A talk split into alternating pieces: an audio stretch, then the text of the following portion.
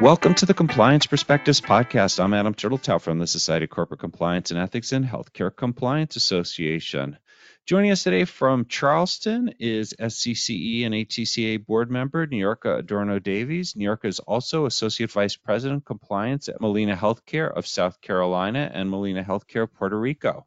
And from the Washington, D.C. area is Scott Intner. Scott is Chief Compliance Officer for GW Medical Faculty Associates and the two of them will be speaking at the 2023 HCCA Compliance Institute. First, Niurka and Scott, thank you for taking the time to join us today and to speak at the conference. Thank you for having us, Adam.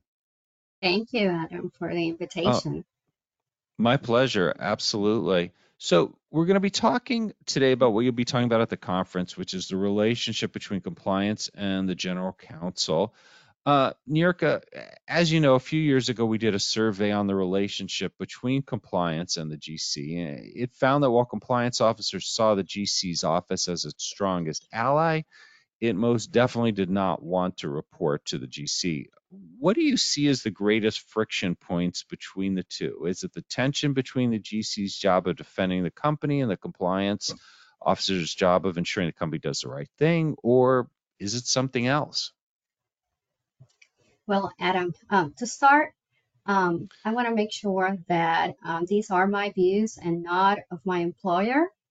Um, second, to answer your question, I think one of the greatest uh, friction points is that there's a misconception of no of, of fear or concern of not having direct access to the board of directors or access to senior leadership or the need to ask for permission to get that access if you you know report to general counsel. Another thing would be that the information of the reporting may be filtered to the board.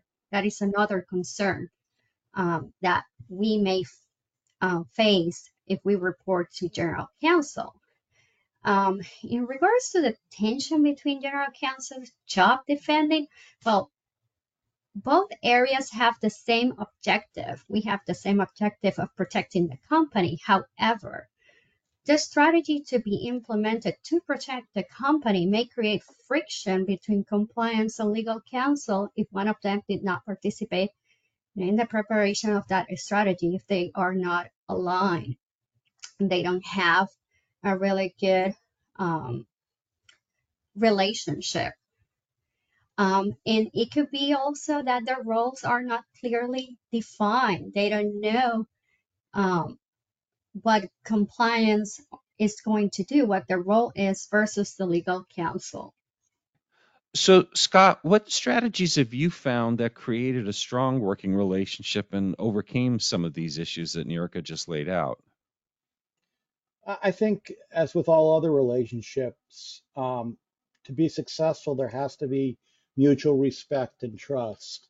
Uh, if they're not aligned, and sometimes, you know, to Niurka's point, you have that when you have a, a, a reporting relationship rather than a collegial relationship.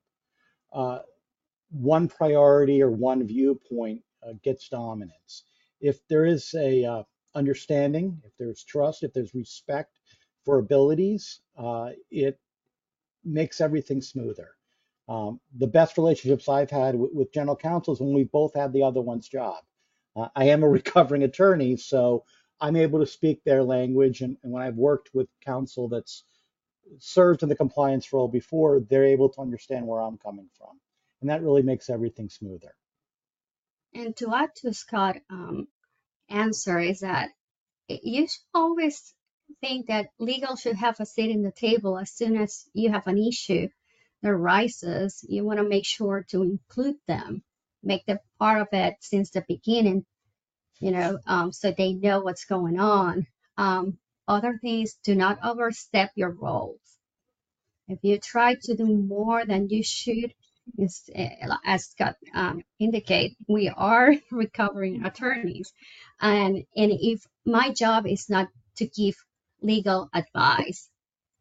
So you have to keep that in mind. And in regards to reporting structure, you know, um, one size does not fit all, and there is not correct compliance structure. What matters is that the structure that is implemented is effective and you feel that um, that you have measures to prevent, detect, and correct instances of non-compliance and fraud, waste, and abuse.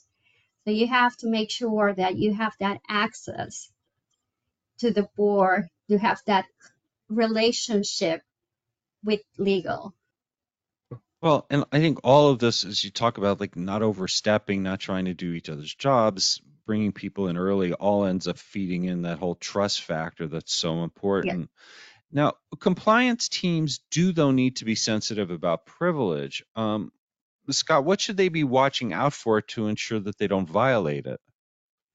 Well, in line with what New was just saying, you know, it's it's coordinating early whenever you think there may be something that may arise arise from privilege. Privilege protects to a limited extent information gathered from being obtained from anyone outside the organization. So anytime you have a situation where you can envision with a set of facts you don't know yet because you haven't finished, you haven't even really started your investigation. The minute you have the risk that it may lead to bad stuff, however you want to define bad stuff, whether it's auditors, whether it's our friends at the Department of Justice, whomever, that's when you want to bring counsel in and put the investigation under attorney client privilege. Not so much because you're ultimately going to protect it from the government, because if the government wants it, you're almost certainly going to give it to you, to them, but to make sure everyone in the organization understands the severity of it, the uh, importance of it, and the need to keep it confidential. Yeah, the, the key is that you are seeking legal advice from your legal counsel to keep that privilege intact. And, and I know there's, as we said, a lot of compliance officers that have doctor's degrees uh, attached to their name, but that doesn't mean that we can establish or assert that privilege. We need the organization's legal counsel for this. Well, and certainly it's not something you, you want to go about doing the wrong way. Now, Niurka, during a crisis, relationships can either get stronger or rupture. How do we ensure that the relationship between compliance and the GC's office stays strong when things are bad? I think that we should start cultivating that relationship early on. As we have mentioned, uh, bring them to the table, treat them as an ally. Seek gui- guidance from them and make them part of your team. You know, it's it's not about uh, being enemies. We are, as we mentioned before, we have the same goal, and the goal is to protect the company. Along those lines, um, it, it, I, I, would differ slightly. I, I agree it's not about allies or enemies, but it's about uh, working together and sharing information, and it goes in both directions. Um, if you establish that relationship, if you understand each other's roles, uh, you can build the trust that will lead to success where everyone respects. Now, Niurka and I have, have the, the advantage in dealing with counsel of being of, of being JDs, of, of having previously practiced. Uh, but even our colleagues that, that don't, they have some form of experience and it needs to be respected. It's a clinical background, if it's a billing background, whatever it is, we all bring something to the table and it needs to be sure that just as we're relying on counsel for interpretation law, for attorney client privilege, for overseeing investigations, they're respecting us in terms of valuing the expertise that we're bringing in terms of structure in terms of communication, in terms of training, all the things that a well-run compliance program does. And there's a lot that a well-run compliance certainly does do. Now, Scott, what about outside counsel? Uh, when should compliance teams think about working with them? Well, a lot of it will depend on the situation at your organization. I've been at organizations that didn't have inside counsel, so the decision to bring in outside counsel was when I thought we should. Um, in other situations, you'll have inside counsel you need to judge. By and large, the bottom line rule is you want to bring outside counsel in when it's either a niche area that no one in the organization on the legal side, if there is a legal side, has experience in, or where you think it's going to end up in litigation um, or negotiations. Um, that's where you want to touch base, even if it's only to make sure you're moving in the right direction. As Niurka said earlier, uh, even those of us with JDs are not serving as counsel, and we have to remember and respect that. Um, we have to protect the organization by bringing in counsel when necessary.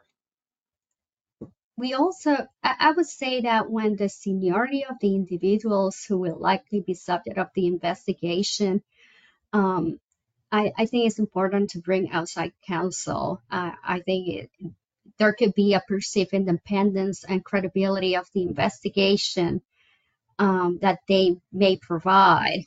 Um, and also when there's potential financial exposure to the company, it's another area that I would uh, consider bringing outside counsel.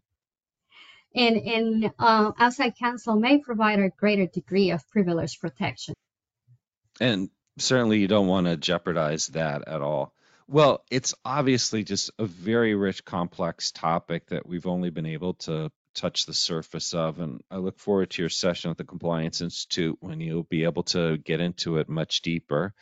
Thank you for sharing these insights with us today. Uh, I want to thank all of you for taking the time to listen. I'm Adam Turteltaub from SCCE and HCCA. I hope we're able to expand your compliance perspective.